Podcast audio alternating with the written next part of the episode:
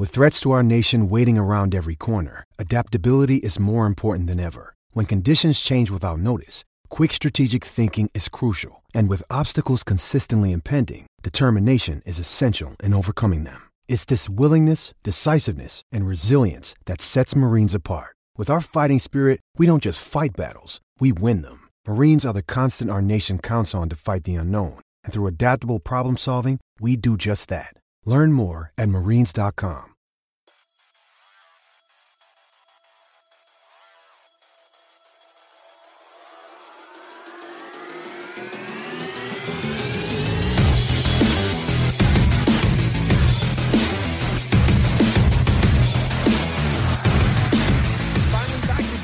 the Oklahoma Sooners. Welcome to the Sooner Nation podcast. He's Rich DeCray. I'm Matt Hofeld, and we're going to give you a complete breakdown, well, at least our version of a complete breakdown of Oklahoma's trip to Fort Worth, Texas to take on the TCU Horned Frogs. We're going to also talk about some of the um, kind of resetting the season, some of our biggest disappointments, our biggest uh, encouragements looking at this football team, as well as who would be our season MVP right now. That is a struggle. That is a struggle to pick.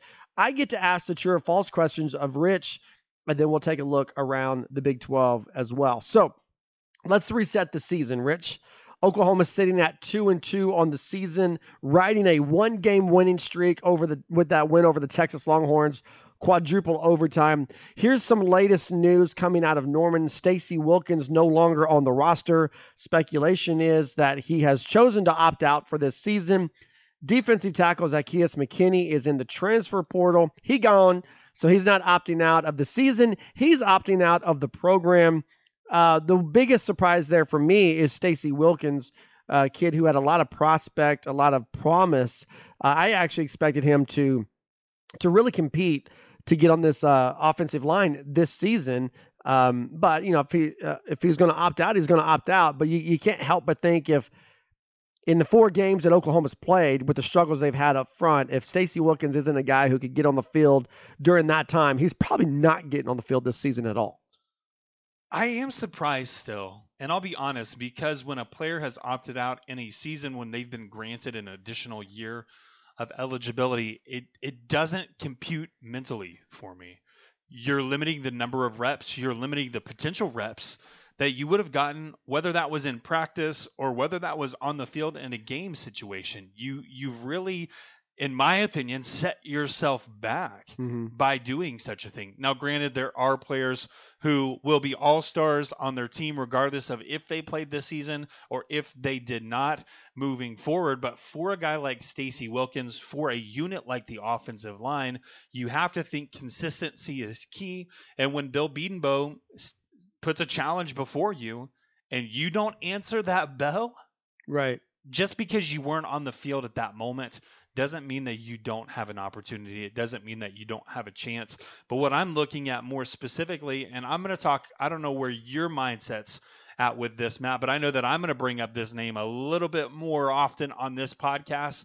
And it, it's Chris or Christopher, however you right. want to use it. No, yes. Murray. The, that's that's a great point. the addition of him to this Is offensive it line- coincidence that Christopher Murray gets eligible and then Stacy Wilkins? Ah, you know what? I think I'm going to go ahead and opt out. Right, and you talk about the versatility of a guy like Christopher Murray. He can play anywhere along that offensive line. I don't think it's going to be at center. I don't think No, it's going it's to be definitely not going to be at the center. tackle position. So we're really looking at the guard position for him. We'll see what happens, but as far as it pertains to Stacy Wilkins, I agree with you that he's the bigger surprise in terms of losses, but the the justifying it just isn't there for me.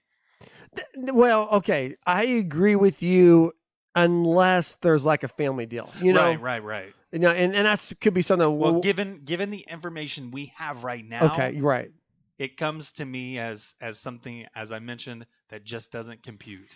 Right, and that's that's where you got to just kind of be careful because there's there may be information out there that we don't have. You know, it, it could be a situation where there's a family member who is susceptible, or they've even hopefully none of this is true, but they've had someone in the family become severely ill, and and they see the the ramif- the reality of the situation, so to speak, and he's saying, you know, it's just not worth it right now. Um, that could be a situation, but barring that type of of scenario, I think I'm 100% on board with you. And and it is a good point about Christopher Murray or Chris Murray. We'll just say what- can we just call him C Money or something like that? Come up with our own little nickname. Yeah, you, Oh, we you we can did, go for it. I, didn't I we do that? that? Now, did you notice that our our um our nickname for uh, Nathaniel or Nathan Rollins Kabong? Did you notice that that nickname is sticking now? I'm seeing other people call him NRK. I think we were the first to do that. So let's go with C Money for Chris Murray. I don't know. I can get on board with that.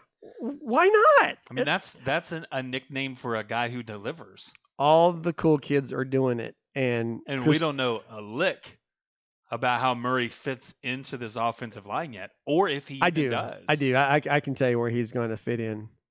I think he's going to. See, I don't know that I can. Oh, no, oh, listen. oh. here, I, I really What, think. ha- what happened to the, the confidence, Matt? You you totally lost. it. Well, listen, I, because I, I, I go back and forth. in. I, I'm, I know. Listen, here's what I'm going to say. mind. I don't no, know here's what he I'm going to say. I, I am. I'm, I'm going to make my official declaration. He will replace Tyrese Robinson at right guard. There, I said it. Okay. That's that's. And I'm going to disagree with you. Well, that we wouldn't be the Sooner Nation podcast if if you didn't disagree with me. Yep. Where do you that's think he's going to be? I don't know. Um, and maybe I, I got a little bit of the the position. So you know he's confused not at center, and you know, and you're saying he's not going to be at right guard. right. Where are you putting him? I, I You got three spots available. I'm I'm going to put him at either of the tackle positions then. And I know No, that I no, no. previously No. just said so. You have Marquise Hayes, correct? Mm-hmm. Marquise Hayes left guard, Uh huh. Creed Humphrey center, Right. Tyrese Robinson right guard, and then you got Anton Harrison left tackle and Adrian Ealy right tackle. You, you, I can see the doubt on your face. Yeah, you you sure can. So you're going to put him back in the guard spot. I guess so.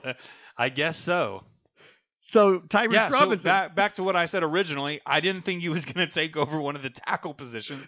You made me doubt that statement. So here we are back at it again. I don't think he's going to play one of the tackle positions. So I am going to have to piggyback what you're saying and going with that guard position specifically uh, of Robinson. That- re- that's a good get. the reason I pause there is because I just I, I like I like the potential of Anton Harrison. I don't think Erik Swenson is the long term answer. In fact, I wouldn't be su- surprised if when they take the field with their first offensive possession Saturday morning, if it's coming, especially coming off this bye week, if it's not Anton Harrison officially in that starting role. Now, the official depth chart for the game lists Erik Swenson as the starter, but look, you're you're comparing a a redshirt senior to a, a freshman. Swenson 6'5, Harrison 6'5. Swenson 326, Harrison 334. So Harrison has a little bit more weight on him. But again, I, I feel like I feel like we've seen the ceiling for Swenson and we see the potential in Harrison. And so I think I, I really feel like th- this is the time now for Harrison to go and take that spot. I do. I don't I don't know that it's going to happen, but it wouldn't surprise me at all if it if it did happen. Um, I I think when you look at the guards, both of them have had their struggles this season. Tyrese Robinson, to me, has struggled a little bit more than Marquise Hayes, and that's why I say I, I I think Tyrese Robinson is going to start. Don't get me wrong, but I think at the end of the season you'll see Murray there at right guard. That's just that's that's what I'm saying. And and that's a fair assessment because we've already mentioned on this podcast the versatility of a guy like Murray, the ability to play anywhere along that offensive line. One of the things that was consistently said about him after people had learned that he gained eligibility was that he has violent hands. Mhm. It speaks to the explosiveness. It speaks to the tenacity. It speaks to the physicality that a guy like Murray plays with. So if any one of those five start to play a lackluster game, you can bet your bottom dollar, at least coming from me, you could bet your bottom dollar that that Murray may see time at that position. I don't I don't think it's a prolonged thing. I don't think it's a long-term thing, but it's just a hey, we can pull you kind of calm you down, speak into you and then put you back out there. I do find it interesting as I'm looking at the depth chart that's released for this game. Christopher Murray or Chris Murray, however you choose to call him, C Money, he's not on the depth chart for this game. I mean, he's going to play. Don't get me wrong. Unless something's up where he's in contact tracing or he's, you know, some sort of COVID protocol or injured, he's going to play in this game. I find it interesting that he's not on the depth chart. Yeah, I didn't know that before we sat down. This is this is new information to me. You know what else is interesting about the depth chart? You want to you want to guess where Seth McGowan is listed? It's not number one, is Nope. it? Nope. It's not number two. Nope. Really? I, I honestly thought to answer your question in a long format after the game that TJ Pledger had in the Red River rivalry, the production that we saw out of him, six yards per carry in that game, that he would ultimately, because he was listed as a starter day one, he would reclaim that position. But I thought it would be a close number two with Seth McGowan behind him. I get that McGowan is a freshman, but there's something different. There's something special about the way he runs the ball. So for him to not be at two is is an utter surprise to me. Mhm. Is he three? Nope. He's not even there. No, he's there. Okay, you want to tell me? Yeah, he's number four. So here, here's how the official depth chart reads: T.J. Pledger, Marcus Major, or Rhamondre Stevenson, T, and then Seth McGowan. And then an, an, an, I'm not saying, I'm just saying, the ex receiver Theo Wease, or Theo Howard, or Trejan Bridges. Starting defensive end, Ronnie Perkins. I'm not saying, I'm just saying. I don't know if these guys are going to play. I think Lincoln Riley knows. I, I think Lincoln Riley, when he's talking about uh, nothing's changed, we got no updates, that's coach speak. Because why would you tip your hand, right? Because Gary Patterson's preparing for something, and why tip your hand? Make Gary Patterson guess. Make him spend time in his planning sessions going, should we plan for Rhamondre Stevenson? Is there a chance number 29 is going to be on the field? Should we game plan for number seven on defense? Okay, let's let's throw in these wrinkles, but you know, why tip your hand and say either they are or they are not? Um, and I think that's probably some gamemanship because look, if I can, you know, the, the, these go out to any to members of the media and so forth. So I'm telling you that Gary Patterson has looked at this and gone, hmm, the freshman's number four on the depth chart behind Rhamondre Stevenson and or Marcus Major and TJ Pledger. So if Gary Patterson's looking at this, that's what Lincoln Riley's intent is on that. I here's what I can confidently say because my son Caleb, what up Caleb? My son Caleb asks me every day, you heard anything about the three suspended players? You heard anything? I mean, literally every day he asks me. And here's what I can tell. Here's what I can Become your alarm clock. Right. Here's what I can definitively tell you about the three suspended players.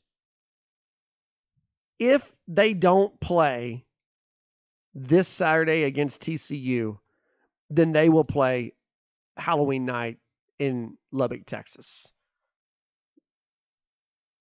Maybe not Ronnie Perkins. I mean, that's that's what you know. I mean, that, that's where it is. And everything anybody else, I, I'm not I'm not calling these guys out uh, I'm just I'm, I'm making the point. Anybody else who says they know otherwise, it's a guess. It's an educated guess. I mean, and here's the reason why I'm bringing it up. Jason Kersey, who is a guy I respect the crud out of. There's probably not a better guy getting information, you, you know, eh, with Oklahoma Sooners than Jason Kersey. Now, there's there's guys up there the Bob Przybylos of the world, you know, the Eddie Radoseviches of the world. There are guys out there who get good, solid information, right? When Jason Kersey says, staked his reputation on it, says, I stand by my reporting that Ronnie Perkins was going to play against Texas. And he didn't. And then you got another guy in the same market, and Carey Murdock saying the entire time, Ronnie Perkins ain't playing against Texas. So you got you got when you've got two guys who are really good at their job saying opposite things, what that leads you to believe is that nobody knows anything. nobody knows anything for certain about these three guys. And so here's what I know the suspension is a half a season. And we think because of a reduced season that the five games served, counting the Peach Bowl, is half of a season of a reduced season. That's simple math, but it may be too too simple for the NCAA. So then you default to what the original suspension was, would be half of a 12 game season, which would be six games, meaning this TCU game is either going to be the first game that these guys are eligible or it's going to be the last game they're not eligible. And that's where it is. That, that's that's as simple as it can be deduced. And again, anybody who tells you otherwise, up until the time this team takes the field Saturday morning in Fort Worth, or maybe when you, you get the travel roster, you, you see who gets on the bus, then you can say, oh, hey, look, I just saw Ronnie Perkins get on the bus, or I just saw Trejan Bridges get on the bus. Then you know something's up. But even at that, you don't know because we saw we saw Ronnie Perkins get on the plane to Iowa State. Still haven't seen him on the field. Well, we even saw Ronnie Perkins on the sideline. But that's what I'm saying. He got on the plane and went to Iowa we State. saw him interacting. Right. We saw the verbal communication, the morale boost that was expected from Ronnie Perkins being on that sideline. But you're right, we have not seen Ronnie Perkins specifically play, and we are leaning into this idea that the suspension has been served. Which just because you're el- eligible doesn't mean that you're going to play. You know, just because especially if you're choosing to opt out and prepare for the draft. Just because the NCAA has ruled to lift that suspension because you've served the punishment for the crime, it's been met. And just because, again, the NCAA has lifted that suspension, it doesn't mean that you're going to play. I am going to stick to that. My hope, though, is that we do see a guy like Ronnie Perkins because we've talked heavily about this defensive front and how solid they've been against the run, mm-hmm. but they haven't necessarily had the best, just conference wide, haven't had the best pass rush. Ronnie Perkins in six sacks against Texas. Just don't that right, right. That's one game. Okay. Out of four. Granted. Okay. Truth be told, was Ronnie Perkins would have been that that that game changer. Jalen Redmond, I think, would have been a game changer at that defensive end position. However, with them not available, some of these other guys have had to step up into that role. I think we've seen a lot of use from the linebacker position, Nik Bonitto getting in there and forcing some things to happen in the backfield. DaShaun White, not as productive as he was early on, but still making things happen in the backfield. And of course, you have to look at a guy like Isaiah Thomas, who is becoming that defensive end that Oklahoma can right. rely on. But ultimately, when it comes to this defensive line, I think the biggest difference makers have been the JUCO guys, Josh Ellison and, Perrion Winfrey, and we can't forget about those two, especially Winfrey with the game that he just had. He's finally finding his role. He's finally finding where he fits defensively for this team. But still, when it comes to the the three sus- suspended players, two of those are immediate impact players and completely change the way Oklahoma plays the game. Mm-hmm. So of course you hope you have them back, but nobody knows. I mean, you've said it, you've spelled it out. Nobody knows what the availability of these players is going to be, whether they've shown up on the roster or whether they haven't. And I've got to say this about Rhamondre Stevenson. I I agree wholeheartedly that it could just be coach speak. Oklahoma has not had the, the, the most success in running the ball, despite which name is back there. So all of a sudden, you can flood a depth chart with four names because everybody believes they're eligible, whether they play or not, right. a different story. But because everybody believes that they're eligible, all of a sudden you have TJ Pledger, day one starter. We know he didn't play against Missouri State, but then you have two big bruising backs, Marcus Major and Rhamondre Stevenson, and then you come back with a little bit of that that speed. Again, it's a good combination to have in the backfield, and it certainly makes you ponder how will the offense, how will Lincoln Riley use any one of those names against a team who's been defensively sound under Gary Patterson, mm-hmm. a team like TCU. Okay, we're going to talk about that matchup with TCU, but we're going to talk first biggest disappointments and encouragements, as well as who would we give the MVP trophy to right now on this Oklahoma football team. Between the NFL, college football, and the World Series, there's no shortage of games or sports to watch on television, and there are thousands of lines available on all of your favorite sports and events that you can turn your game day into a payday with my bookie. If you're the type of guy or girl who likes to sit back and look at the big favorites, consider putting a couple dollars on a parlay for a much bigger payout. Not only do parlays make meaningless games more exciting, But more importantly, they give you a chance to turn ordinary bets into a real moneymaker. And don't forget the underdogs. They have a ton of value as well. The NFL, here's the thing about that the underdogs are never really dogs. On Sunday, every team, well, maybe except for the New York Jets, every team truly has a chance to win. And so do you. Game spreads, championship futures, and player prop bets, it's never too late to get in on the action and start turning your sports knowledge into actual cash. Sign up at MyBookie, and when you do, use our promo code OVERTIME to claim a deposit, and they'll match it dollar for dollar, all the way up to $1,000. It's a bonus that's designed to give you a little help and a head start on your winning season. That's the promo code OVERTIME, O V E R T I M E, to claim your bonus when you make your first deposit. Stacked UFC cards, presidential prop bets. You can bet on the election. All the major sports and more. Sign up today and begin your winning season exclusively at MyBookie.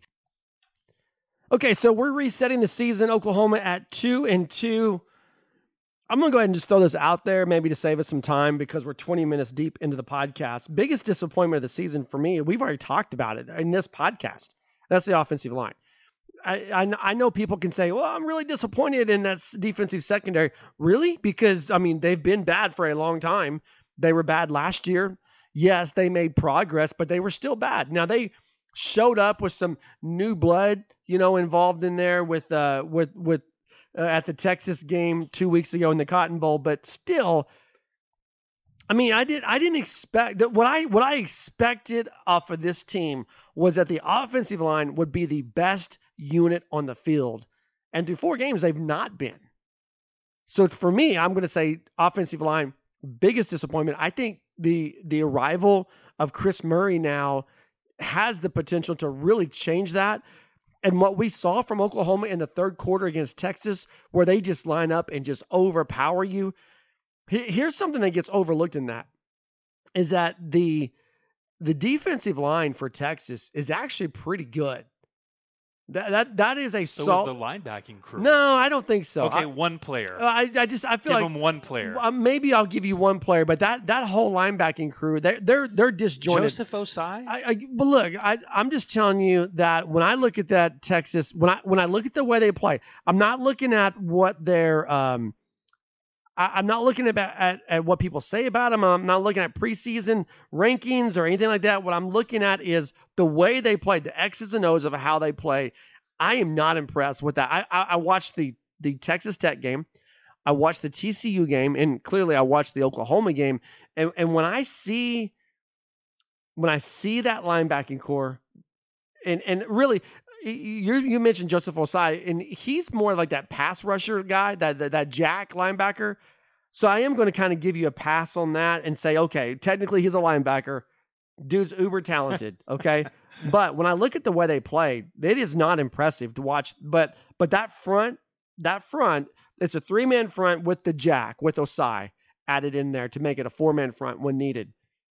That's that's a pretty stout defensive line. And Oklahoma came out in the third quarter of that game and just steamrolled those guys.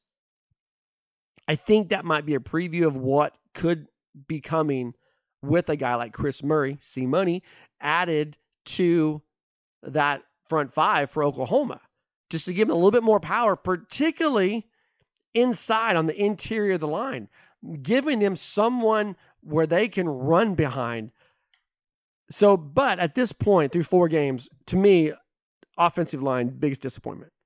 I think the biggest disappointment for me, and not to go with the exact same thing you've picked because I do think ultimately, if we were to rank these, that would be the biggest disappointment. But I'm also looking at the ball carriers, and while we may have had a little bit of a surprise there from Seth McGowan as a true freshman, stepping onto the field and taking control of that position, ultimately, the disappointment for me comes from this the lack of trust in that running game, and maybe it stems heavily. I, I think from, it does from the offensive line. Yeah, I knew you're going there, and I, I think you're right. You're spot on. When we look at what Oklahoma has done from 2017 to 2019, they led the Big 12 conference in each of those three seasons in rushing. In 2016, they were in the top three. We look at four games through this season. I did not expect Oklahoma to be where they are, which is outside of the top five.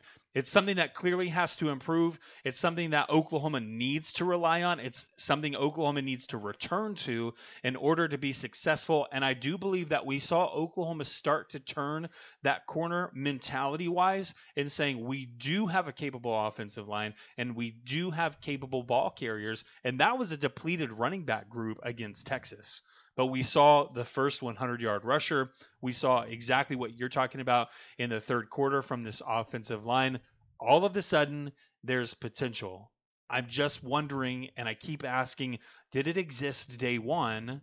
But because of the lack of trust in that running back crew or in that offensive line, maybe a combination of both, we didn't see it. It's interesting the choice of words you use there about turn that corner. We'll we'll come back to that here later on.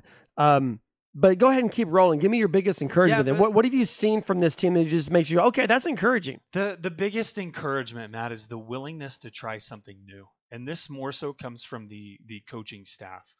When Spencer Rattler stepped onto the field as the starter and Tanner Mordecai was relegated to that number two role, in a tight game, there was no expectation for me that Spencer Rattler would be replaced. Mm-hmm. There was no expectation that he would be removed from the game, taken to the sideline, and then Tanner Mordecai would step in and, and be as successful as he was. Now, I know that he's a capable quarterback. I know that he's deceptively quick. He's not the fastest person on planet Earth. He's probably not even the fastest person on the team, let alone the offensive side. But Tanner Mordecai stepped in, was successful, and it allowed this adjustment to happen, whether that was mentally, whether that was saying, don't don't let the moment be too big. Stop turning the ball over. That's that's what was said. for Spencer Rattler. But that willingness to try something different ultimately sparked something, I believe. And then we saw that replicated on the defensive side of the ball. We talked about all of the penalties that Brendan Radley Hiles racked up against Iowa State, and we heard rumblings through Twitter that changes were going to be made, that experimentation was going to happen. Alex Grinch obviously inserts some of these young, up and coming players who may not have the experience, but certainly have the height and the physical traits in order to be successful. We see them put into the game. You specifically had mentioned Josh Eaton. Joshua, excuse me. I mentioned Woody Washington. There are several names as young players who have had an impact early on. And when we begin to look at what Oklahoma, the struggles that they had and how they were attempting to address those, I- I'm encouraged by that because it's not often that you see that. Now, there are programs across the country where you and I would have argued previously, aka Clemson and Trevor Lawrence. That wouldn't have happened there unless coaches were trying something new in order to be successful, and we see the type of success that they, they've had. Is that a blueprint? Is that a mold that's been set by some of these other programs? I don't know, but Oklahoma's buying into the trend, and it's worked out in their favor thus far. Granted, it's one game. I think oh, I think you go to Clemson to use that illustration. You know, Dabo Swinney looked at Trevor Lawrence and thought, "Oh my gosh, I've got a generational player right here at quarterback." Kelly Bryant. Let's not forget Kelly Bryant was pretty fantastic, and same thing with Tua Tagovailoa and Jalen, and Jalen Hurts, right? And so, um, I, but I, I think uh, I think the way Trevor Lawrence came in and just commanded that offense, just I mean, so there there are certain guys Helps that when everybody looks up to Uh, you. you know, Adrian Peterson. Adrian, true, very true. I mean, factually true. But like, go, Oklahoma has the same story with Adrian Peterson. You have Kejuan Jones, Mhm. who is a good running back, and then Adrian Peterson steps on campus, and everybody goes, "Dang!" You know, you just you just you just know when that guy steps on campus.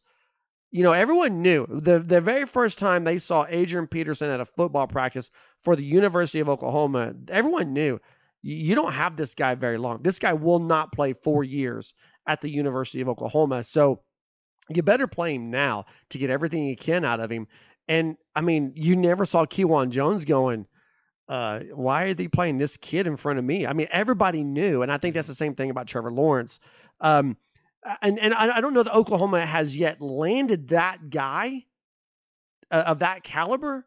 But what I'm what, what I'm saying for me, the encouragement is the young guys have been when, you look at and I'm just going to stick right now to the offensive side of the ball, but you look at Anton Harrison and you look at Marvin Mims and you look at Seth McGowan and you look at Spencer Rattler, that is a core group of young guys that have all produced this season. You know, I, I think I think with Spencer Rattler, you got to say, okay, he's been either what you expected or maybe a little bit less than you expected. I, I don't know that anybody r- would say at this point Spencer Rattler's been better than I expected him to be.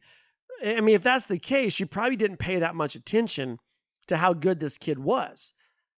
That said, gosh, stop turning the ball over, you know? And you think about those things and you can say, okay, he's either been what I expected and he's a, a, a uber talented freshman who makes freshman mistakes, or he's been less than I expected in the fact that he turns the ball over more often than I wanted him to. But then you go to Anton Harrison. No one knew Anton Harrison uh, until like two weeks before the season started. I mean, unless you're a guy who follow die hard follows recruiting, you didn't know Anton Harrison's name. You may have seen it on the on the recap of the 2020 signing class, but you didn't know him, right? And all of a sudden he appears as a starter on the left side of the offensive line. You're going, who's Anton Harrison? Better than expected. Seth McGowan. I mean, let's not forget, we were disappointed that Seth McGowan was the running back of the 2020 class, right? The guy we wanted is in is in Al is in Tuscaloosa, right? He's in Tuscaloosa, and we're like, oh man, now all we have is Seth McGowan. But then you're like, it's okay because we have Trey Sermon, we have Kennedy Brooks, we have Rhamondre Stevenson. And Seth McGowan has been given a lot to deal with as the as a true freshman, and he's been better than expected. Marvin Mims, better than expected. Remember, everyone's talking about Charleston Rambo. This is going to be Charleston Rambo's team now. He steps out of CeeDee Lamb's spotlight and he becomes the guy, the downfield threat. Uh, wrong. It's Marvin Mims. And so you say better than expected. So three out of the four guys that I mentioned have been better than expected. And one of the guys, Spencer Rattler, has been what we expected or maybe a little bit less than expected. But still, you're talking about young guys. And yes, I get it. we we say this all the time. We're fans first. We we started this project, we started this website, we started this podcast because we were fans and we wanted we wanted an outlet to voice our thoughts as fans. So we're fans first. And so I'm disappointed that Oklahoma is at 500, you know, a month into the season. I'm disappointed, but I look at these Not the first time. I look at these guys and I think man, the future's bright. You can't not with with if you have football IQ, you can't look at this team and not think future's bright. The future is bright for this team. And and I go back to to the Kansas State loss progressively we're seeing them get better. And I I I don't know what we're to get on Saturday, but I'm pretty encouraged by the youngsters. That said, this was a this was a this was actually tougher than when I when I came up with our, our podcast topics. This was more difficult than I thought it was to be. Who would you put as your MVP, right? Of the team. This guy's your MVP, most valuable player of the team. Matt, you and I were sitting here before we began this podcast, and I was throwing out random jokes about what I would pick because of how difficult I do think this choice is. I think there there are positions who have played exceptionally well, but I don't see that that that singular star who I can say has been the MVP. So this is really a shot in the dark. It's almost like putting names on a dartboard and throwing a dart. Whatever one it lands on is the name that we're calling out at this point. I've gone with TJ Pledger. Really? And and here's why. TJ Pledger, granted, he hasn't played a ton in comparison. He missed the whole first game. Okay. So I get that that factors into this equation. He hasn't played or had as many carries up until that Texas game as a younger player on the roster in Seth McGowan, who we've talked pretty highly of from day one. But when I look at TJ Pledger and I look at what he's doing in conference, I think he's he's actually exceeded what we would have expected of him because Matt, you and I sat here and when we began to talk about who would be the leading rusher for this team, TJ Pledger was not the name we were throwing out. Right. In fact, it was it was Marcus Major, mm-hmm. the guy who who would potentially have the biggest impact on the season as a ball carrier. We said was Marcus Major. That hasn't happened either. And so I'm looking at TJ Pledger, 4.8 yards per carry in conference He did miss the first game, so all of his carries Mhm. have come in conference. I didn't think they were that high after seeing him play, after watching a couple of games. Six yards per carry, which I've already mentioned against Texas, and he only has two touchdowns. Those came not over the bye week, but the week before in that Red River rivalry. We're seeing something ignited in TJ Pledger to where he's proven to me at least that he can be that go-to running back regardless of the names that are behind him. So I've got him as my MVP Okay. right now. No, that's that's- Difficult decision, Matt. I It know. is, but right. I, I'm throwing him out there. No, this was a this again. This was more difficult than I thought it would be. When I, I just hey, that's a good idea. Let's put that out there on, on the lineup. Um, but I'm gonna have to go with uh, you. Kind of, you know, T.J. Pledger. Good, good call. I'm gonna have to go with Chandler Morris. Really? Yeah, I mean, are he's, you lying to me? no, he he leads he leads the team in yards per completion, 18.5, and he's the only quarterback on this roster to have a hundred percent completion percentage. Okay, I know you're lying. I know you're joking. The the stats are true, but who your MVP is, it is not Chandler Morris. I'm not buying it. Okay. Uh, look, there to me, it's an obvious choice, but it's a difficult choice. It is Spencer Rattler. I mean, you just have you got to go with the quarterback. And here, here, it was hard for me, honestly. I, I looked through this and I thought, gosh, Spencer Rattler's the obvious choice, but is it the right choice? And I go through and I looked at the running backs. We've talked about the offensive line. I looked at the receivers, went on the defensive side of the ball. But here's what it comes down to me.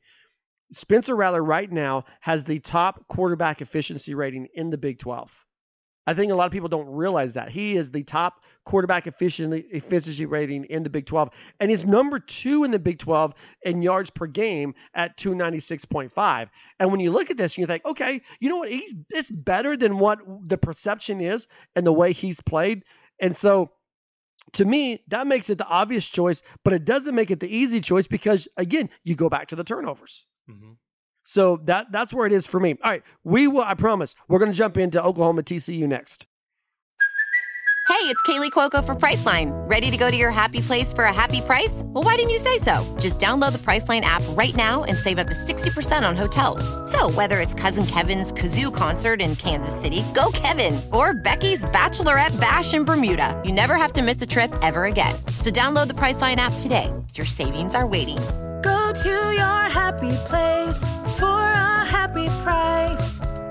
Go to your happy price, Priceline. Okay, Oklahoma visits TCU at Fort Worth Saturday morning, 11 a.m. kickoff. We wouldn't want it any other way. Sooners currently sitting at a six and a half point favorite over the Horned Frogs, uh, over under of 60 on this game. Wh- When I look at it, my, my first thought is this, Rich. When I, when I look at this matchup between these two schools, my first thought is just simply this Oklahoma could very well be looking at themselves in the mirror when they take the field in Fort Worth. It- it- it's a it's a team that has a talented quarterback who's young and has been prone to make mistakes. Uh, a team that has struggled to give up, you know, by giving up big plays on the defensive side of the ball. At times, they have lacked discipline. And you just kind of think, okay, th- it's almost like they're the same thing. One wears purple and one wears crimson. But then you look at the actual stats of it. I mean, he- points allowed per game. Oklahoma, 30 points per game. TCU, 29.7 points per game. Rushing yards, Oklahoma 144 yards per game on the ground. TCU 171 yards per game on the ground. Yards allowed, Oklahoma 342.5, TCU 366.7. It's I mean there are so many things, so many different ways that these teams are are identical except for it comes to two factors for me two factors, and that's that's where this game plan hinges on. Number one, Oklahoma points per game, 41.5. 41.5 points per game. TCU's at 27. And the second thing here is yards allowed on the ground.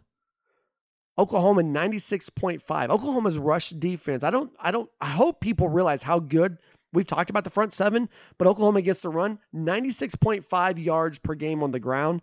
TCU 178.7 yards allowed per game on the ground. The offenses are not the same. And the defense, Oklahoma seems to have a little bit of an edge there.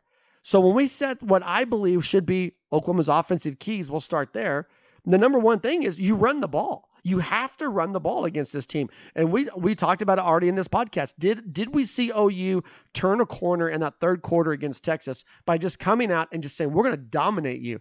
The the strength of TCU's defense is in the back end. Um, that that is a good secondary maybe most likely the best secondary they faced this season. Kansas State was better than advertised. Iowa State's pretty good. Texas, I mean, they're they're gonna they're gonna they're gonna be a struggle all season long. But this TCU, that that secondary, that back end is sound. So what do you do? You get them on their heels, so to speak. You start running the ball down their throat and you see those safeties begin to creep up. And when those safeties creep up, then you have a shot at the seam. You have a shot over the middle. But I I whether it's Rhamondre Stevenson or not, I think you have to start by running the football.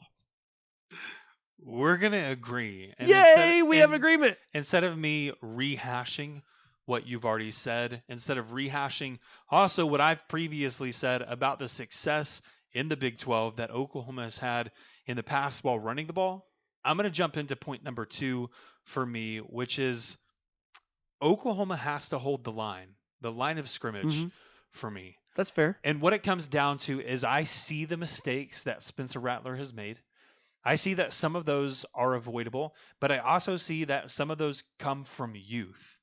I do believe that as a defensive minded coach, Gary Patterson wants to exploit the youth of a quarterback, wants to exploit maybe some weaknesses that he's spotted in this offensive line. And so for that first drive, for that first series, maybe even the first two series that Texas Tech, excuse me, TCU is on the field defensively against Spencer Rattler and this offensive line, is they're they're gonna let him pin their ear ears back and come for the quarterback.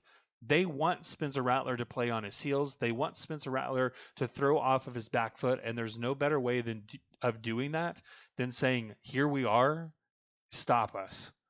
So I do believe again, Gary Patterson will attempt to exploit the youth of the quarterback, which is Spencer Rattler, which means this, this line's got to hold up early. Yeah, and that's an interesting thing that you uh, point out there because oh, Spencer Rattler has been sacked 10 times this season through four games. Um, so some of that is attributed to him holding the ball too long and trying to make something happen. Uh, in some of that, you know, you you go back and you look, and there's plays where where Spencer should just run the ball. You know, just just run it and pick up eight or nine yards uh, and do your slide. Um, but sometimes he holds the ball too long. But the the other thing is the problems, the struggles we've talked about on the offensive line. But here's the thing: in that TCU on the season they they only have four quarterback sacks registered as a defense. And so I think what you're saying, which I agree with wholeheartedly, but I think it goes back to what I said, run the ball. If you're going to pin your ears back, I'm coming at you with draw plays. I'm coming at you with some some of that those, those little shuttle passes that we saw against Iowa State. I'm going to do those type of plays against you to counter that, and I'm probably going to get a lot of success out of it. So I hope they do that early because I think that feeds into what I'm saying. And, and here's my my second point on on Oklahoma what I think they need to focus on offensively. And I know we came up with two each, and I was really struggling uh, between the two, so I, I made them one by just saying take advantage of downfield opportunities. Take advantage of them because I think Oklahoma needs to test the these safeties who are really really good but again, if you can get them cheating up because you're running the ball effectively, then you you have to test them over the top. But in doing that, you can't make a pre-snap a pre-snap determination where you're going to go with the ball. You can't turn the ball over against good safety play. So you have to take advantage of those moments and and when you're taking advantage of those moments, you know what you're not doing? You're not turning the ball over. So all that said, you got to take downfield shots and you got to not turn the ball over. So you can surmise that by saying, take advantage of your downfield opportunities. I, I like where you're going with this, but we've also seen that be a little bit of a problematic area for Oklahoma and these receivers. Talk about the young receivers that are out there when a pull or a tug or some hand fighting puts them in a disadvantageous position. Is that a word? Yes, it is. I think it's dis- dis- puts them at a disadvantage. We'll go with that. Puts them at a disadvantage, disadvantage. And, and, allows that safety to rotate over the top. Mm-hmm. And well, you go back to Iowa State, and for a perfect mm-hmm. example of what exactly, you're talking about. Exactly. Needless to say, we're going to switch sides of the ball, look at the defense, because I do think there are a couple things that Oklahoma can do against a guy like Max Duggan, who Mhm. I believe has had a lot of success and is only primed for more throughout his career, pending health.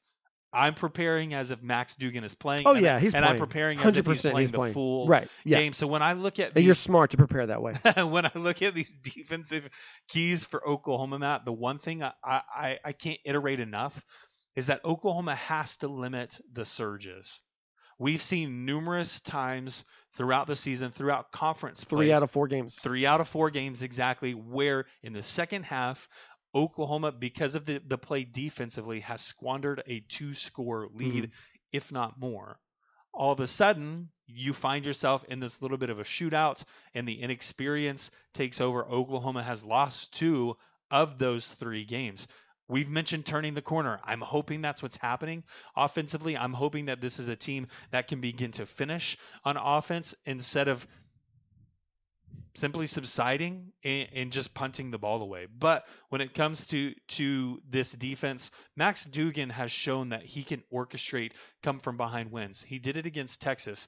Now, if they play like they did against Kansas State, it's a completely different story. You can throw this one out the window because it's just not going to happen from TCU. But Max Duggan, again, under center, is the best option for TCU and gives them the best potential for success. He's an accurate thrower. He's completing 69% of his passes. And so when he's given time, you best believe that he can move the ball downfield and he can move it in a hurry. So Oklahoma needs to limit the, the potential surges that exist specifically late in the game. Well, here's what it comes down to. You talked about Kansas State and Texas. It goes back to that linebacking core. Um, you know, what Kansas State was able to do was dominate with their front seven. Texas has not been able to dominate anybody save UTEP with their front seven this season. And so I think that's where Oklahoma has to do that. Uh, Duggan, the quarterback, you know, 43 rushing attempts, 132 yards. He is the leading rusher, but there's Condre, uh, Kendre Miller there as well. Mean, they, they have a, a stable of running backs, you know.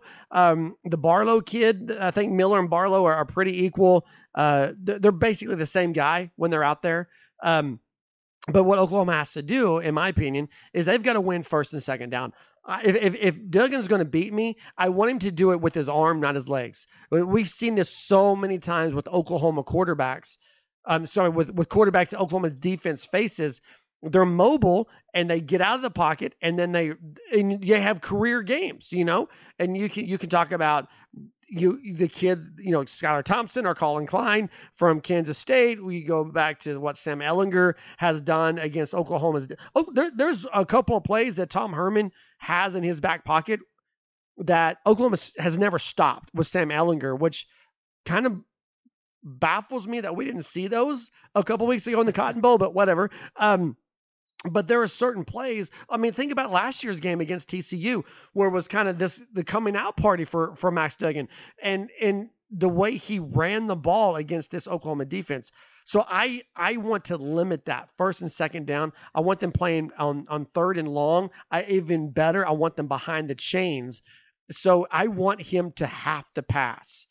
And and then if he scrambles and beats me because he had to pass, okay, that's that's what that's what I want. I mean, if he's going to beat me, that's the way I want him to do it. I don't want him to do it at a designed running place. I want him under pressure. I, I want the, the the running game kind of stymied, as and we've seen Oklahoma have a lot of success on that. Win first and second down. So that's the first thing I've got defensively, and then to to coincide that. The second thing I'm going is containing, contain Max Duggan, and and this is a game where we we've we've seen this play out before, where your defensive ends you don't unless it's Ronnie Perkins. Now, if Ronnie Perkins takes the field, this changes a little bit. You'll use a linebacker to contain instead of your defensive end. But I'm going to assume until I see him on the field, I'm going to assume he's not there. Okay. So I want my defensive ends. I, I want them to contain. I don't want them crashing. If there's going to be pressure, let it be Josh Ellison. Let let it be Perrion Winfrey. Let it come from a Nik Bonitto up the middle. Let let the pressure come from the middle, but keep him in the pocket. Keep him contained. Do not let him outside the pocket. And if you can keep him contained on that third and eight, third and 12, if you can keep him contained and you bring pressure up the middle, he has to escape pressure up the middle and avoid getting out of containment or get out of containment in order to beat you with his legs. So that's that's where if I'm this defense, that's my game plan. You you just you got to make him pass the ball. Make him throw the ball, stymie the run, contain him with your defensive ends, bring the pressure up the middle. That's what I'm doing if I'm Alex Grinch, but Alex Grinch has yet let me check my phone. Nope, nope, he's yet to call me to ask for my opinion. Last one I'm going to throw out there, Matt, is really going to parlay very nicely. You like that word? Mm, Yes, right there. parlay. It's going to parlay very nicely into what you had mentioned as your first point, and it's that I want I want TCU to work to get into the red zone. Of Mm. course, that comes with winning first and second down, but it also comes with limiting the big Oklahoma plays. winning first and second down. right? Correct. Yeah, yeah. Correct. It comes with limiting big plays from TCU as well. At times, Oklahoma has has surrendered big plays, which has allowed opponents, whether it is to sustain a drive or to simply gobble up a ton of yardage in one go. It, it's been problematic at times, and it really leads into what I had said for that first one of limiting the surges. But when we look at TCU, we look at what they're doing. They may not be scoring a ton of points, Matt. We get that. You said it was 27 points per game just over. But what we do know is that when Texas Christian is allowed into the red zone, they score every single time. They're 100%. Man, you went you went full name there. They're wow. I did. They they're hundred percent on red zone conversions. The past couple of years, Oklahoma and Texas uh, Texas Christian have played Twice they, now, full they've name. Played, they've played extremely close games that has that feeling that you bring that up. that has that feeling of whoever has the ball last is going to win. If you can keep again, if you can make TCU work to get into the red zone, your your chances of being successful and it not being as close of a game as it has been in the past few years goes up significantly. I'm going to give you the numbers here. Touchdown 62.5% when TCU has entered the red zone to 37.5% field goals. So when they get there, one, I don't believe Oklahoma can stop them, and two, more often than not, it appears as though TCU will score a touchdown. Limit the red zone trips. Keep them from getting there, but make them work for it if they are going to get there. You've already answered two of the true or false questions, and you don't even know it. Whoopsie doodles. Um, okay, uh, let's let's talk about players to watch for Oklahoma offensively. Who are you looking at?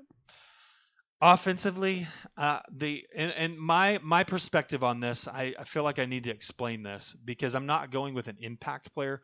I'm not going with who's a name that's that's going to So you're not going to say Spencer Rattler. correct. I'm not going with a name that's going to be called possibly ever You're picking an offensive lineman. I am picking an offensive lineman. I am going with Murray. We've talked about him quite a bit on this podcast. We've talked about the attributes that he brings to the field, but ultimately, what I'm hoping that he does is he provides this mindset, he provides this physicality that's been missing from some of the positions along that offensive line, regardless of where he's playing. Time and time again, Matt, you've said that the the mindset and the way that this offensive line plays needs to mirror that of Creed Humphrey. I believe Murray brings that brings that to the table. Therefore, I believe that he can be a game changer for Oklahoma. Although it may be in a limited role in this game, it's still a name that I think a lot of people are going to be interested in seeing just how well he performs and what kind of success or what kind of changes are made when he enters the game because him stepping into one role is going to have a ripple effect across that line. Yeah, that's a, that's a good point. Um, I, I think I think his role will increase beyond this game, but like I said, I think we'll definitely see him play against TCU. I am going to go a different direction than you though, and I'm going to go with Austin Stogner for the reason that I said you got to take advantage of those downfield opportunities. Um, when you're when you're facing a, a secondary as good as what TCU is bringing, you got to find the mismatch it's time for Austin Stogner to become that mismatch. 6'6, 262 pounds. He's the number one receiver for Oklahoma on the season with 17 receptions. He's averaging 30, uh, 13.5 yards per catch. His only touchdown was the big one against Texas in overtime. He has had the opportunity to make big plays and hasn't. And you think about the uh, the third down play against Texas where that that pass was dropped. It, this is time. This is it. It's Austin Stogner or bust. I think for this for this Oklahoma pass attack, he he's a mismatch. Again, 6'6", 262. He's going to have a safety on him. TCU doesn't have a safety who's 6'6", 262. So this hmm. is Austin Stogner when Oklahoma when those safeties start cheating up, and Oklahoma's going to take their shot down the seam or across the middle of the field, it's going to be Austin Stogner, I think, as that option. And so he's the guy I'm going to be looking at um, to be a, a big impact player for Oklahoma's offense. Defensively, I'm going to go with Joshua Ellison. Um, and I'm, I'm picking him over Perrion Winfrey because I, I think uh, the two guys in the middle right now, I to me, I know I know they've both been solid, and Winfrey had his best game against Texas, but Ellison has been more consistent. So I'm going with Josh Ellison uh, in the middle of Oklahoma's defensive line because I said to me the game plan is you contain and you bring pressure up the middle. TCU's offensive line, we haven't talked about this at all yet. TCU's offensive line is not spectacular. And when I said this is the, maybe the best secondary that they've faced, definitely not going to be the best offensive line that they've faced. So a guy like Ellison or Winfrey, if you want to throw him in there, I, I think either one of those guys or both of those guys will have big games. But to me, Ellison's been more consistent, so that's who I'm going with. We are looking at the same problem and we're attempting to address that from two different possible solutions. The way that I'm looking at it is I, I really wanted to go with da- David Ugwoegbu, but that's more yeah. more special teams. No, he, than I mean, anything think me. about. the I, wait, I'm going to jump in here because he he came in for DaShaun White and played pretty solid Mhm. uh, football against Texas. I'm not denying that. Okay.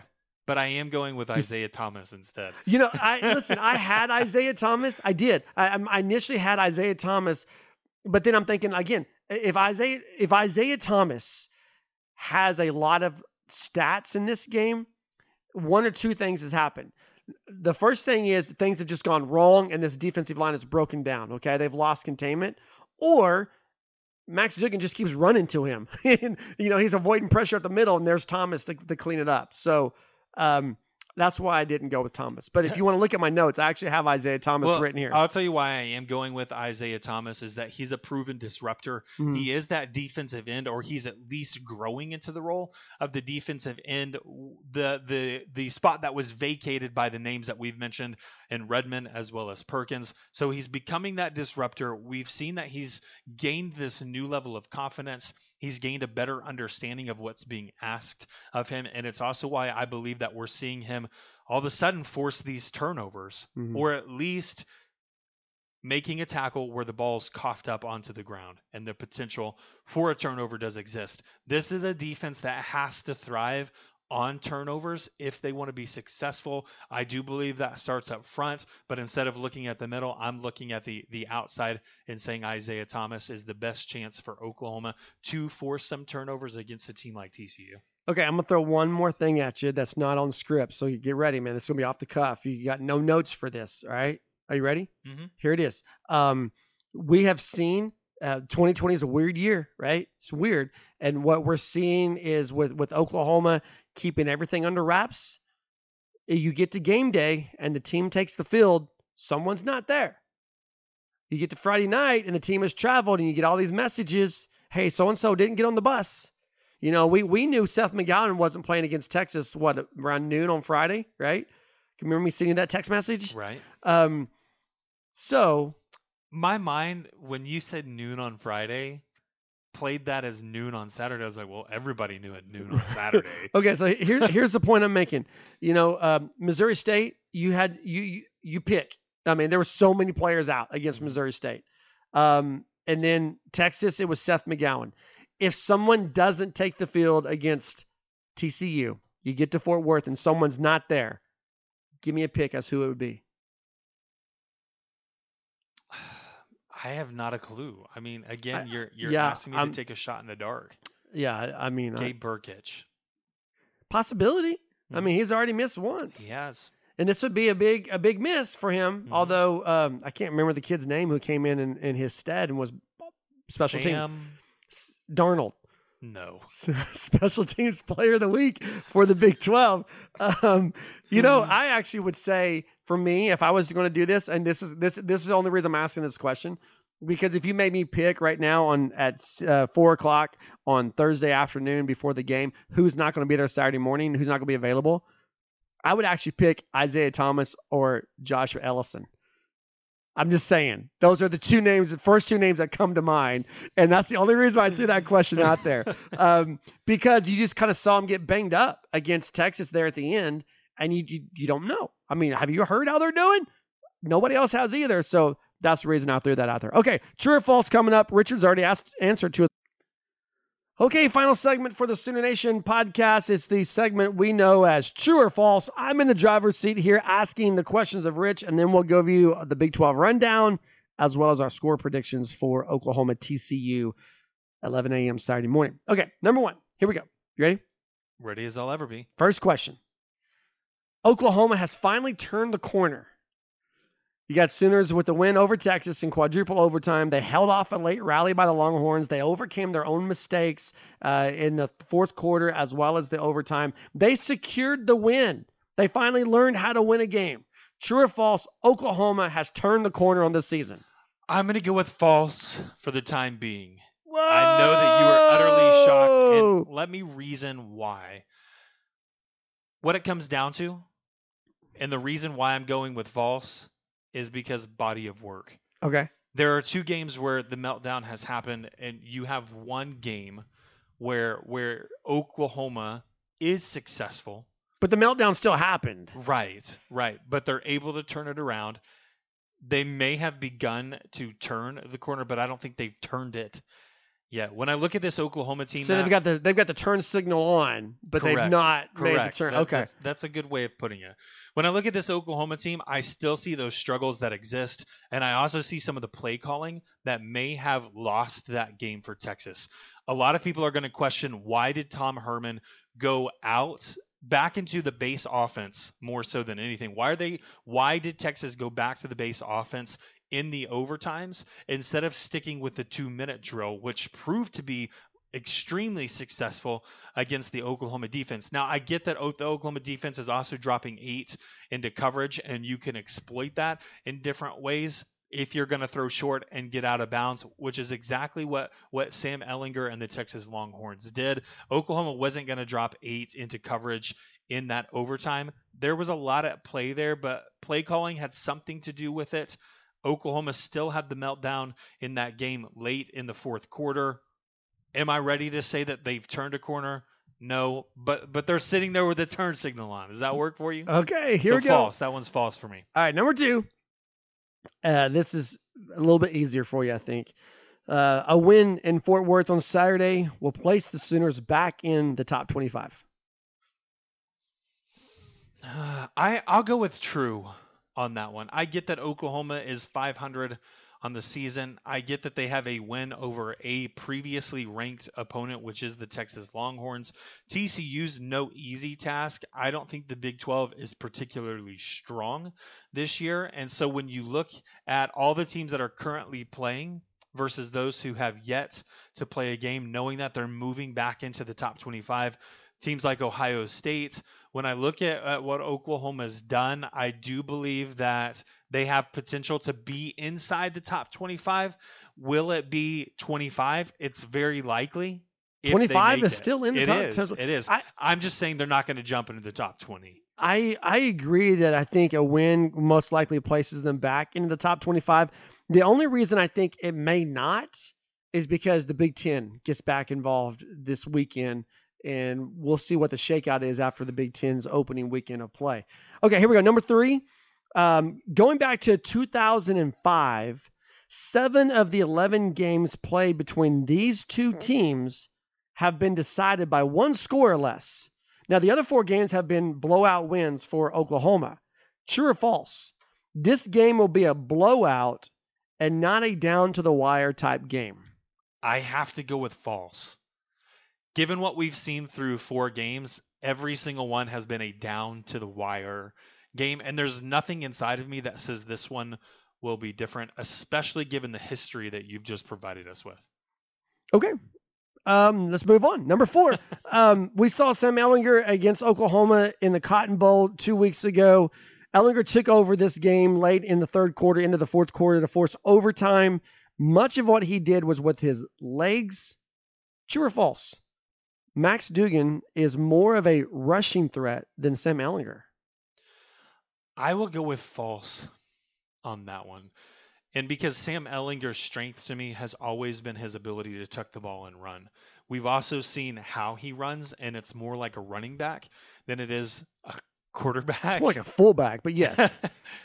I don't think Max Duggan runs with that same power. Mhm. I don't think But he, he's quicker he he is quicker. and he's more shifty. he may be more shifty, he may be quicker, but when we're comparing the two, I, I still have to go with false. I don't think Duggan's strength is running the ball. I, I think that he will rely more on throwing the ball, and he's a more capable passer, in my opinion, than Ehlinger is. Okay, so here we go. The, the last one, number five, coming off a big win to even the season record at two and two. The bye week came at a perfect time for the Oklahoma Sooners. I absolutely have to agree and say true on that. When you look at some of the injuries, you look at trying to get these new players into the mix, you look at all the COVID testing that has to be done.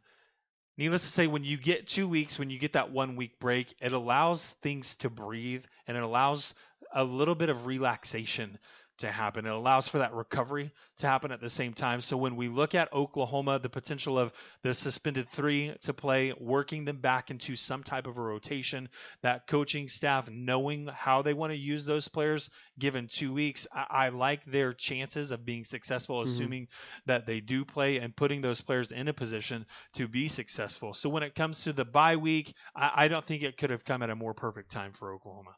All right, uh, let's go around the Big 12 real fast. That, that's going to wrap up true or false. Good job, Rich.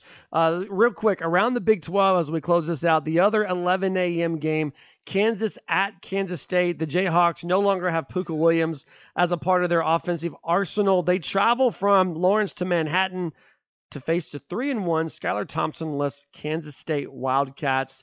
Kansas State a 19 and a half point favorite. Over under in this game is 48 and a half. The question to me for me, Rich, is not is Kansas going to lose, but how much are they going to lose by? Mhm. Would you take the 19 and a half points on Kansas State or not? I do think that I would, and because Deuce Vaughn, number one, number two is the quarterback. I have no idea who the backup is at Kansas State. Shows you how closely I follow that program. But what I do know is that the coaching staff will only ask that quarterback to manage. Will the game. Howard, by the way, is the young man you're talking Will about, Howard, true freshman. Will Howard will need to be a game manager more than a playmaker. Given those two things, given the depleted state of Kansas offensively and the threats that they have, I, I have to believe that Kansas State will win this one by 19 or more. 19, you need 19 and a half, so you need 20 points to cover. by here. 19 and a half or more. Okay, I- three scores. three listen, scores. I, I I can't believe I'm going to do this, but I don't think? I don't think so. be- has to be I- I think I think the Jayhawks cover here, and here's the reason why. Because we we you talked about no Skylar Thompson and Will Howard. That means both of these teams are going to run the ball and a whole lot. And Deuce Vaughn, Even without Pooka Williams, you Yes. believe they're going to run it a lot? I 100% believe they're going to run it a what lot. What about Andrew Parchment? Uh, w- No, I no you- major factor. You here? can't protect a quarterback to throw the ball to Andrew Parchment. We we've seen that play out over and over and over again. I mean, the Jayhawks are sitting at 0 and 4 because they can't throw the football. But the point is, um, I think there's going to be a lot of running involved in this game, and therefore I think it can be close. I think it'll be by less than 20 points, and by less than 20, I mean, I can, I can see Kansas State by 17. You know, two touchdowns and a field goal, but by less than 20, the the Jayhawks would cover. And hey, if you're Kansas, you're accepting moral victories right now. Um, big the biggest game in the Big 12 this weekend: Iowa State number 17 at number six, Oklahoma State. Cowboys three and a half point favorites. Over under on this game's 52. By the way, I'd take the under as well on the Kansas Kansas State game. Who wins this game, Rich? Are the Cowboys the real deal? Will they be sitting in the driver's seat at 4 and 0 at the end of this game? I do have a concern when it comes to Oklahoma State because of the amount of time that they've had off. Will That's they be a big team concern. that's lethargic? Will they be a team that forgot how to tackle? Will they be a, a team that's out of sync? That that chemistry has dissipated a little bit between quarterback and receivers. Which quarterback? Which quarterback? is Right, going to exactly. play? There are still questions that I think would have been answered had Oklahoma State played Baylor, but without that game, I, I have com- some concerns there. I don't know who's going to win it, but I will say on paper, Oklahoma State is the better team. I agree with you, but I man, I just I feel like right now Iowa State's bringing the best running back in the Big 12 into Stillwater. Right. Oklahoma State's had all kinds of problems along the offensive line. Mhm. We we don't know who's going to play quarterback, right? Right. And and Mike Gundy's talking about playing two quarterbacks. All That's that nothing new. Right, right, exactly. All that said, it means you think, man, Iowa State, they they could come in here and sneak out with the win. We saw we saw him do it. Brock Purdy as a as a freshman in Stillwater, which probably means Oklahoma State wins by what ten? you know, if you're thinking all this, that uh, I mean, they're gonna pull it out, and you're gonna be like, okay. Oklahoma State's the real deal. I don't know. It's definitely going to be a fun game to watch, I think. You mentioned Baylor. Oklahoma State didn't get to play them because the boys got the COVID. But now they play. They, they're the Bears are going to go to Are Texas. they though? Are I, they? I think they are. I think it's going to happen. They're going to go to Texas and they're going to play the Longhorns. Texas an eight and a half point favorite, over under sixty one. I have no idea how to pick this game because I don't know who's playing for Baylor. right. So I mean, if if both teams are relatively healthy, if Baylor brings most of their starters, I think this is a pretty even game. I think I would take the over, and I think I would definitely take Baylor getting eight and a half points. But the fact that it's eight and a half points lets me know that these betting insiders they know that there's some key players that aren't going to play for Baylor in this game. And there's no reason for Texas to be an eight and a half point favorite over anybody but Kansas in the Big 12. And so I it scares me. Man, throwing Um, shade. Hey, it just it is what it is. Uh, so it scares me looking at that. So I, I got to think this is going to be a Longhorn victory. I'm going to agree with you. And you have to think when they shut down football operations, it means they shut down everything. The the weight rooms, the practice facilities, anything that the football players had access to, I believe would have been under lock and key in order to sanitize, in order to clean, in order to take the necessary precautions, which meant people were sitting at home. Right. I don't know what that means for Baylor, but I don't think it means anything good, which is why Texas, who has maintained football, who has maintained opening their facilities, who has maintained practices, and has played a game since Right. Baylor has that out, I, I think that gives them an edge. By the way, uh, a Texas win would actually be beneficial to Oklahoma because it would put the Sooners at the same record as the Bears, still having them on their schedule. But if Baylor were after everything Baylor's been through, if they're able to come into Austin and win this game, Austin will burn, man. I mean, these guys, they're fighting over the school song right now. Do you play the Eyes of Texas or you don't you play? And the band's like, we're not going to play it. And the football team's like, well, we're not going to stay on the field for it. And then the president's like, we're going to, ha- it's going to be there. We're going to, if the band doesn't play it, we'll play it from the press box. So, I mean, there's all kinds of, I mean, when you get to the petty issues, then th- those petty issues become the spotlight for your program. That lets you know, it lets you know there's some major issues going on there. Okay. The, the nightcap for the Big 12, and by nightcap, I mean 4:30 kickoff. Whoa. Uh, West Virginia, Getting close to bedtime. West Virginia at Texas Tech. Mountaineers getting three points. They're our three-point favorite going in to Lubbock. All kinds of problems with uh, with Texas Tech from the quarterback spot. Uh, Jarret Doege gets to go into Lubbock where his brother starred once upon a time for the Red Raiders. Who you got? I'm I'm going to go with West Virginia, and it comes down to who's going to get the most stops here. Now, West Virginia is not the most prolific offense. I get that, but I do think they get enough turnovers. I think they get enough stops to keep this one competitive on the road and eventually squeak out a win. But it will be, my opinion, a close game. Okay, so here it is, the big one. Oklahoma, 11 a.m. kickoff. ABC, if you can't go to Fort Worth and be in the stands.